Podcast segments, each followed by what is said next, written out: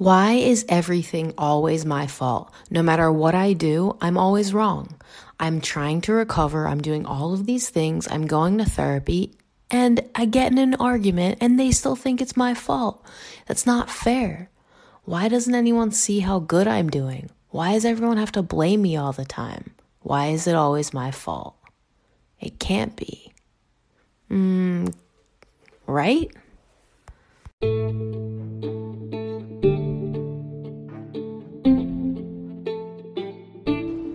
I'm Rose Skeeters, host of From Borderline to Beautiful, a show about hope and recovery for BPD. Welcome back for another episode of From Borderline to Beautiful. Thank you to everyone who reached out to me to ask how the move is going. Things are good now. Power has been restored and we are loving our new life. We moved from the hustle and bustle of the city to a very rural area. When I look outside my window, I get to see two beautiful willow trees and cornfields. It is so peaceful, worth every bit of struggle to get here, actually. I appreciate all of the love and support I have received this past week, so thank you to everyone. Also, we've reached 25,000 downloads. It's mind blowing and inspiring. Thank you all for listening. So, this week, I want to address one of the most common questions I am asked by clients and listeners Why is everything always my fault? That's a huge hyperbole, too, right? okay. Having BPD is rough. What a tough path to walk. Sure, recovery is possible, though I will not negate the sheer difficulty of the journey. It's hard. And even harder still when you begin your journey and you realize, Whoa, my partner, family member, friend, teen, or adult kid thinks I'm wrong all the time, blames everything on me, and doesn't see that I'm trying to top it all off. There is no way that all of this is my fault, is there? So the short answer is yes. it is most likely your fault, unfortunately. There are certain situations, of course, where we do get into relationships with someone who is abusive because maybe that is what we know or we're used to, or maybe we even feel like we deserve that. But overall, a lot of the times, arguments and things like that are our fault. I don't mean this in some degrading way, like it's all your fault that someone abused you. I'm not saying that at all. I am saying that we need to take responsibility for ourselves and our behaviors, as well as our altered and often negative perception of reality.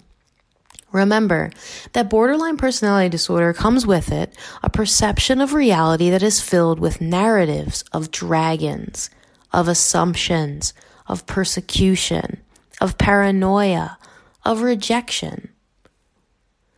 That is not the perception of a neurotypical person. We overanalyze analyze things and we read between the lines, so to speak, in order to catch the person that we are with in a lie, or to fulfill the prophecy that everyone leaves us. Neurotypical folks don't do that, guys. We are also not used to unconditional love, so we take our love completely away from others when we experience intense emotion. There isn't even enough space to love others when we get that way. So we aren't doing it intentionally. But taking love away from someone is horribly painful for them and it makes them feel hated. So yes, we have to take everything initially on as our fault so that we can walk the clear path to recovery. Remember, you cannot evaluate the mental stability of someone else if you yourself are not loyal to your word and in and strong in character. Once you have had several months, that's right, months of stability under your belt, then you can look around and start assessing whether or not the people you choose to be in your life are willing to support the person you are becoming and change the way they respond and interact with you or whether or not they need the boot. Rather than asking yourself whether or not your partner is the wrong one because everything can't always be your fault, I challenge you to ask yourself how you can choose to see their perception instead of only living in your own narrow worldview. Can you open your mind to it? I remember this feeling all too well, honestly. When I discovered, okay, now's the time to change. Rose, you need to get yourself together so you can provide a stable home for your son. Remember, I was a single mom before I got married, and I knew I wanted my son to have a father figure in the home, and I knew I didn't want to be alone forever. I craved connection. So when I discovered that I needed to recover, I started making what I thought were huge changes. There goes that hyperbole again, right? Huge changes were huge for me, but they were normal behavior to everyone else. All right, what do I mean by that? Well, I was really selfish and I talked to talk. I only talked to Jay about stuff that I cared about, and I only half listened to the things he cared about in the beginning. So when I was going through this recovery process, I tried so hard to listen, to respond thoughtfully, to bring in depth interactions and conversations to the table in our relationship because I knew that that's what he needed. So picture this. in Jay's neurotypical worldview, I was just listening to him. I was just being a good person and a good partner by being thoughtful, kind, and empathetic. All right, what about my worldview? Okay.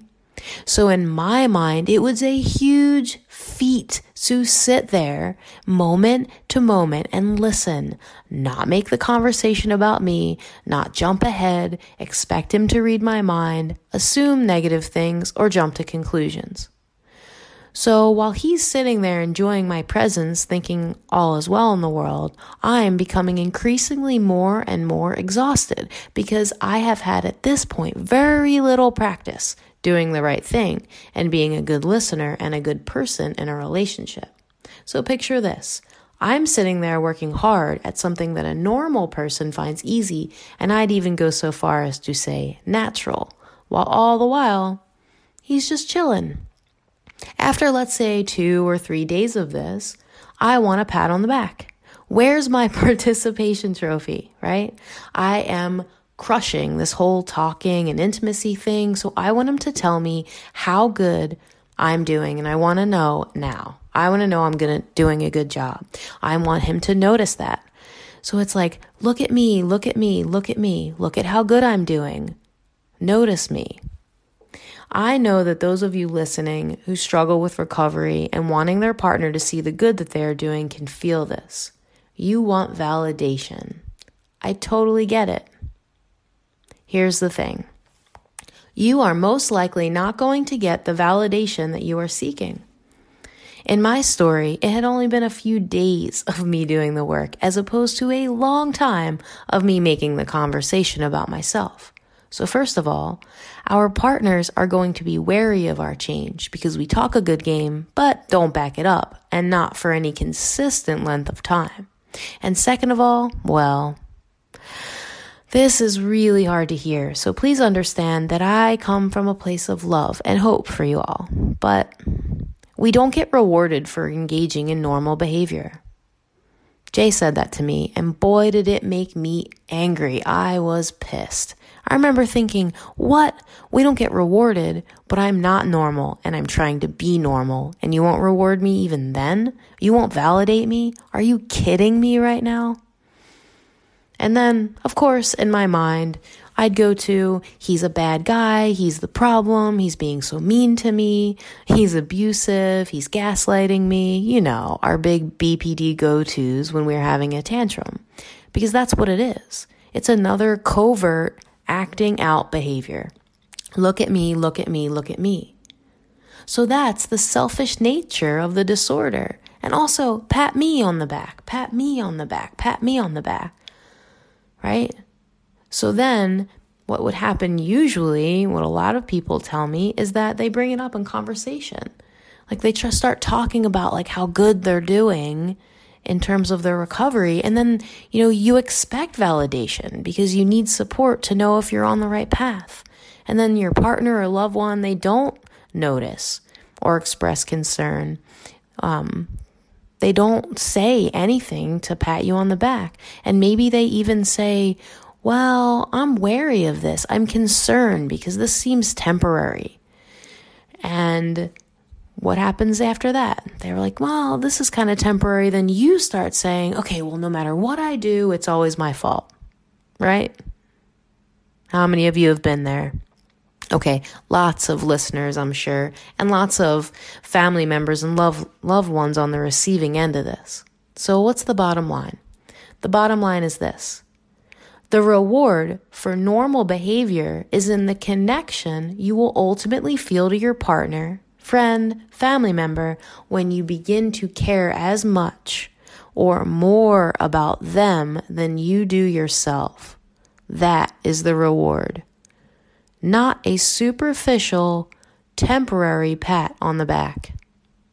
Also, if only a few days or a month has passed with the work that you are doing, there is a huge possibility that your partner or loved one is skeptical because let's face it, how many other times have we just been good for a while and then went right back to the way things were? A lot of times, I'd venture to say. That is one of the reasons people with BPD get misdiagnosed as bipolar 1 or 2 because there are periods of time where we're all good and engaging in normal behavior. Until then, that is, we get uncomfortable or life becomes too much to take or handle. So give it time. Allow the person that you are in relationship with time to see your growth. Validate yourself. Stay loyal to your word. What do I mean by that? Stay loyal to your word. If you say you are going to do everything in your power to recover, do that. If you say you are doing it for you and not for anyone else, then actually do it for you without expecting the pat on the back from anyone else. I promise you that if you chose good people, then those people will see your hard work once you have done this consistently. And if they don't after several months, then you will be strong enough in your character to either seek help to evaluate the relationship and gain a fresh perspective, or to evaluate the relationship yourself to see if you guys need therapy or coaching support, or to see if you need to end the relationship. I really want you to ponder this next question. Many people ask me how to get their family to see them, to understand them. I had someone say that they begged their family just to see their point of view, just to meet them where they are, because after all, they have to see the point of view of their family members, so why can't their family members take the time to see the point of view that they have in their BPD mind? Someone even tried to convince me that if their family could only see their BPD perception, that she would stop arguing with them and that would repair the entire relationship. This doesn't make sense. So let's think about it. If there are 50 people in a room, and all of those 50 people think the sky is blue, and you think the sky is red, who's right? You? Should the 50 people who think that the sky is blue change their mind when you start yelling at them? What about when you say they are gaslighting you and not validating your truth because you see a red sky? Sounds ridiculous, right? I hope it does. Think about how often you do this with information that is more close to the heart. If all 15 family members think you act out and you're the only one who thinks they're wrong, at what point do you stop digging in your heels and accept that your version of reality isn't the same as everyone else's reality? Look, I get it, guys. We live in a society that says that the person that sees the red sky should be coddled and protected, and that the person that sees the red sky should live out their truth regardless of the actual truth. But that is another mentality that's like playing with fire. We cannot continuously expect the world to bend for us to meet our needs. We are the ones with the disability, with the disorder we need to do the work necessary to see and respect a neurotypical point of view in order to gain access to all the things we want, right? We want normalcy, connection, contentment, peace, a sense of belonging. We want people to not leave us. All of those things will come to you if you are able to see reality as it is and not what you created it to be in your BPD mind the truth, the actual truth, is very different from your truth.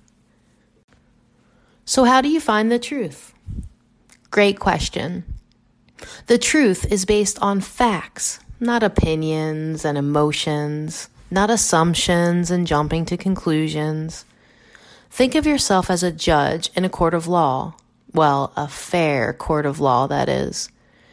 Jay used to tell me how to do the dishes.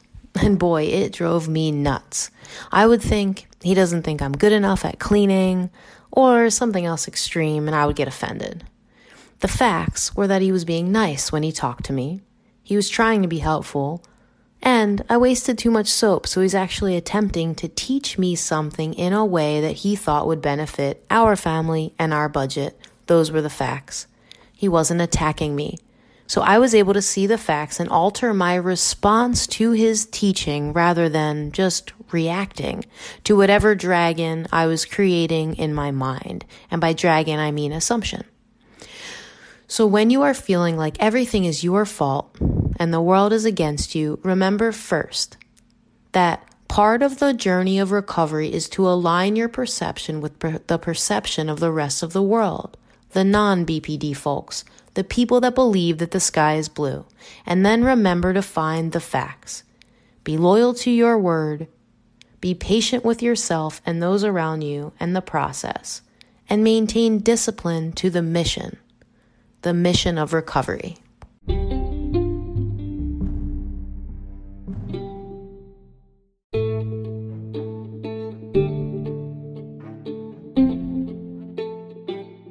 Feeling lost, frustrated, or resentment towards your loved ones, your friends, your family, your partner, your kids? Are you looking for online counseling or mindset and life coaching because of this pandemic? Go ahead and check out thriveonlinecounseling.com. Again, that's thriveonlinecounseling.com. We offer secure, convenient, and confidential telehealth sessions. You can schedule your free initial consult right online or even pay for your first 60 minute individual session. Give us a call at 1 844 984 7483 if you have any questions at all. Let us be a part of your recovery journey. Okay, now it's time for Q&A. This question comes from someone from our Facebook group. Is there ever appropriate times when it is important to be honest or vulnerable about your BPD diagnosis? For example, in the workplace, with family and friends, etc.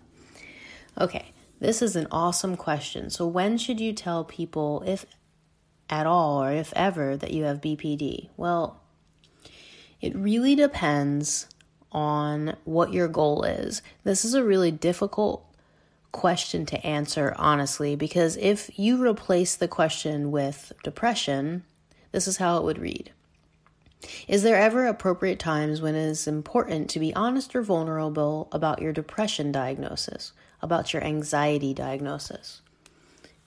So, if you were asking me if there was an appropriate time for you to tell your employer, let's say, that you had depression or anxiety. I would say, yeah, absolutely. If you were someone who had panic attacks or panic episodes and you have to, that would interfere with your ability to do your job, then you should probably not tell your, you know, direct boss, but go to human resources and, you know, try to get FMLA, which in the States, that's, you know, um, Family Medical Leave Act, where if you have a disability or a diagnosis that would prevent you from working and you could prove that you had that, then you would get accommodations. So you could do that. But I, I wouldn't recommend, unfortunately, here's the stigma, right? Like to go to your employer and say that you have borderline personality disorder is a, is, it's, it's, you know, a fuzzy line.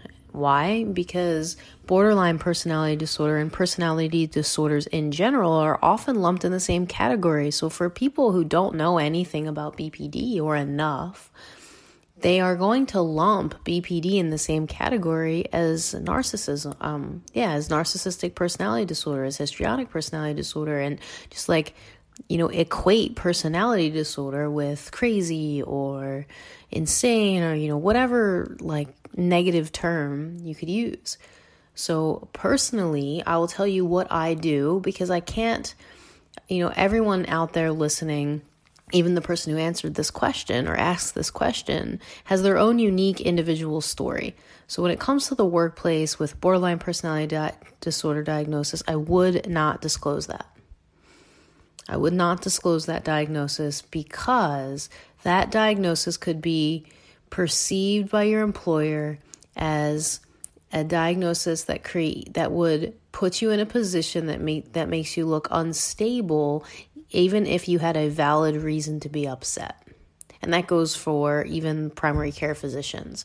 That's me, not as a clinician, me as a person in the world who also had the diagnosis in the past. I would not disclose that diagnosis to people, especially hospitals and doctors. I actually had Lyme disease.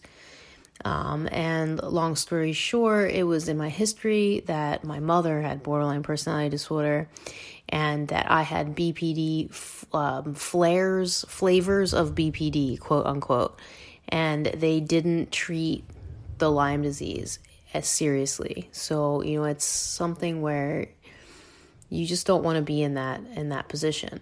So let's look at family and friends. I mean, it depends on what your motive is. If your family wants to know what's up with you and you get an answer and you want to be like, this is what I have and I'm going to recover from it, and you can sit that person down because they're close to you and say to them, hey, you know what? I have this diagnosis. I don't want you to read what you would read online about borderline personality disorder because the stigma is really bad. And so I'm going to tell you about it.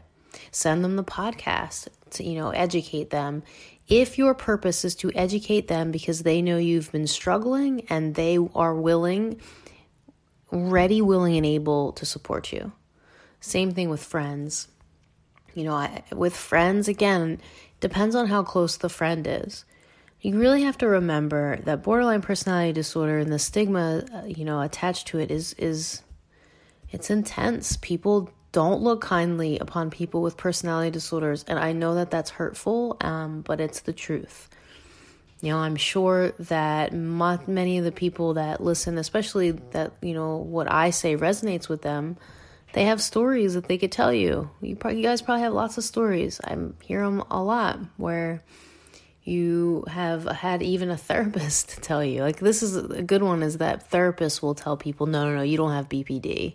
No, you you can't. Those people are crazy." Right? And then you're like, "But no, I, you know, I probably do." So you want to just be careful of that of that stigma you know definitely you don't want people to judge you based upon a diagnosis now let's look at um, romantic relationships. If you're in a new romantic relationship with someone and you have borderline personality disorder and you feel the need to tell this person it's a bad idea.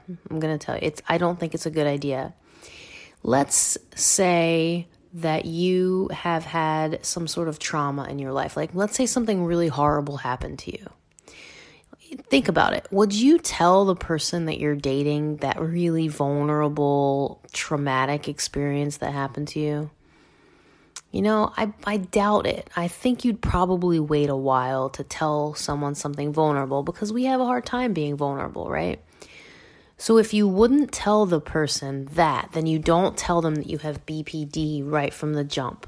Allow the relationship to grow and flourish. And if you have a tantrum, say, ah, I can be a little quirky and impulsive, and have that conversation when the time arises. It's not like, you know, I'm not telling you to lie to the people that you're with. I'm just saying that if a person isn't close enough to you to be trusted with your, you know, innermost secrets, with things that you keep close to your heart, then they don't deserve to know an intimate detail of your life, like that you have a personality disorder, because then they will take the information and use it against you, just like any other negative information that they could possibly, you know, do that with.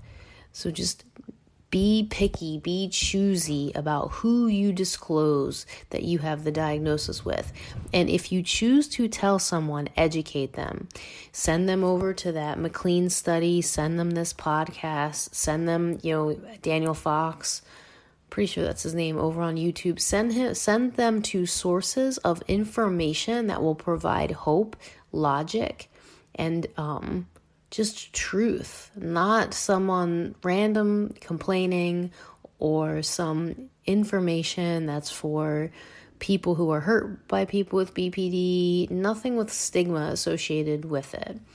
Awesome. That was a very long winded response to a question. So we'll wrap it up there for today. Thank you all for listening. Once again, I hope you have a great week, and I will see you next Wednesday.